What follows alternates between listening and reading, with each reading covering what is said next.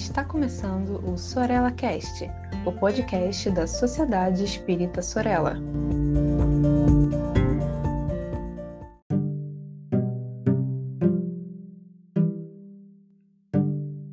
Sejam todas e todos bem-vindos ao sexto episódio da série Educação Científica no Sorella Cast. Me chamo Elton Rodrigues e em nossos primeiros episódios realizamos um apanhado um resumo daquilo que enxergamos ser uma base mínima para as pessoas que pretendem desbravar os caminhos da pesquisa. No episódio de hoje, Introdução à Pesquisa Espírita, caminhando um pouco mais, falaremos sobre os cinco passos para a construção de um projeto de pesquisa. Vamos utilizar esses pontos como sinalizações daquilo que deve ser pensado previamente a partir do momento que busca se pesquisar. Esse será um episódio mais conciso, onde o objetivo principal é indicar uma maneira de estruturarmos o pensamento diante de uma possível intenção de pesquisa e, ao mesmo tempo, da escrita após a finalização da pesquisa. Vamos imaginar a seguinte situação: você aí que nos escuta se encontra um momento que gostaria de iniciar uma pesquisa sobre determinado tema. Por onde começar? O que ler? Quais perguntas são mais importantes? Quais são secundárias? Como construir a minha pesquisa? Ou qual metodologia utilizar? Como avaliar os meus, os meus resultados? Essas são questões que vão aparecer a partir do momento que você pensa em fazer uma pesquisa. Para responder essas e outras questões, utilizaremos algumas informações do livro Metodologia do Trabalho Científico, de Marina de Andrade Marconi e Eva Maria Lacatos. Quando você prepara um texto, um artigo científico, a primeira parte se chama introdução.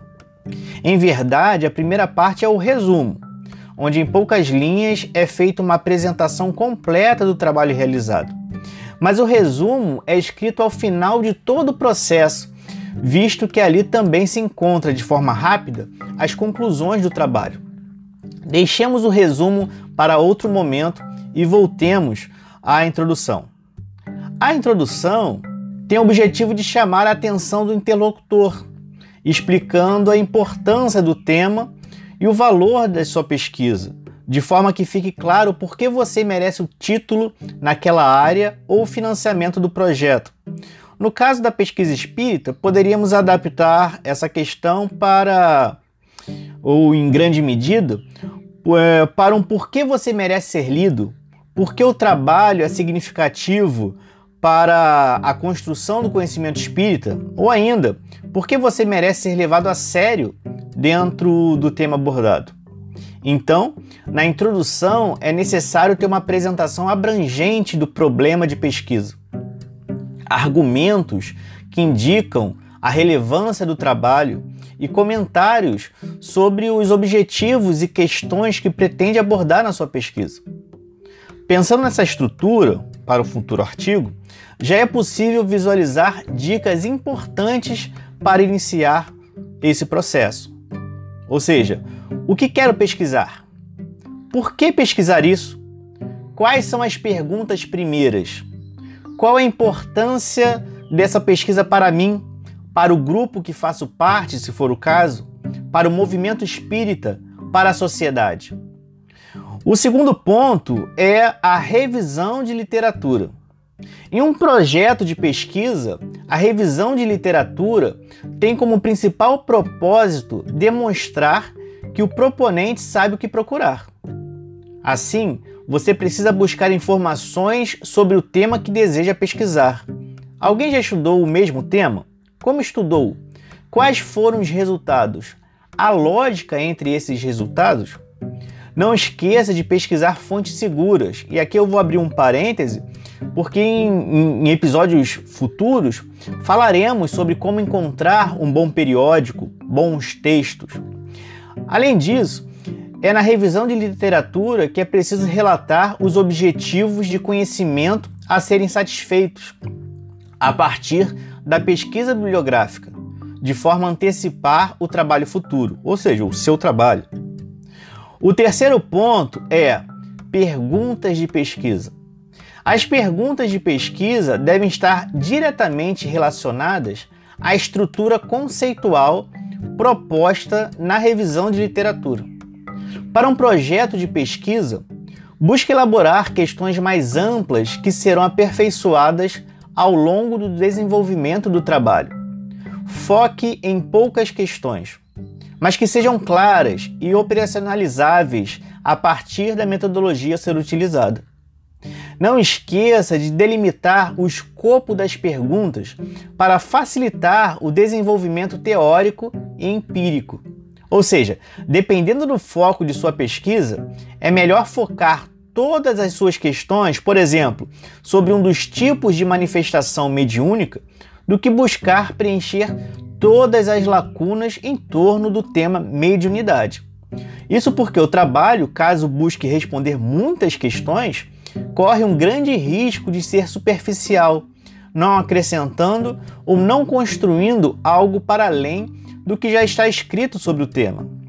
O quarto ponto é metodologia. A metodologia é parte fundamental do projeto de pesquisa, pois ela demonstra os caminhos que você escolheu para responder às perguntas de pesquisa.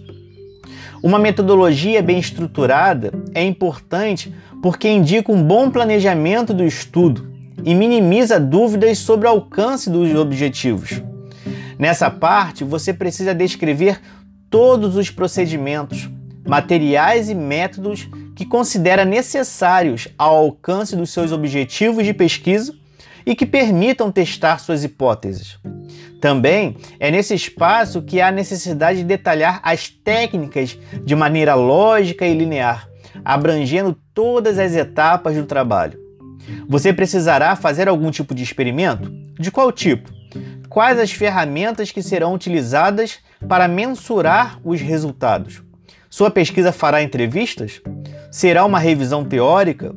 Aqui reforçando, é preciso deixar muito claro quais foram os métodos utilizados. Por fim, vamos ao quinto ponto: resultados esperados. Nessa etapa, deve-se comentar as contribuições que o trabalho pretende trazer, tanto para a academia, no nosso caso, para o movimento espírita como um todo, mas também de forma mais específica para a prática da área de estudo. Naturalmente, esses resultados têm de estar diretamente relacionados às perguntas e objetivos de pesquisa, de forma a transmitir uma coerência de todo o estudo. Bom, nesse episódio falamos sobre os cinco pontos que poderão auxiliar na construção da pesquisa espírita, tanto no planejamento, mas também na escrita de um artigo ou na divulgação dos resultados a partir de maneiras outras. O que falamos nesse episódio não é um roteiro engessado de como se deve fazer pesquisa, mas apenas uma, apresentando uma das formas. Ou ainda, pode-se encarar o episódio com uma caixa de ferramentas contendo dicas de como estruturar um pensamento e um trabalho científico. Esperamos vocês no próximo episódio sobre educação científica. E é isso. Um grande abraço e tchau!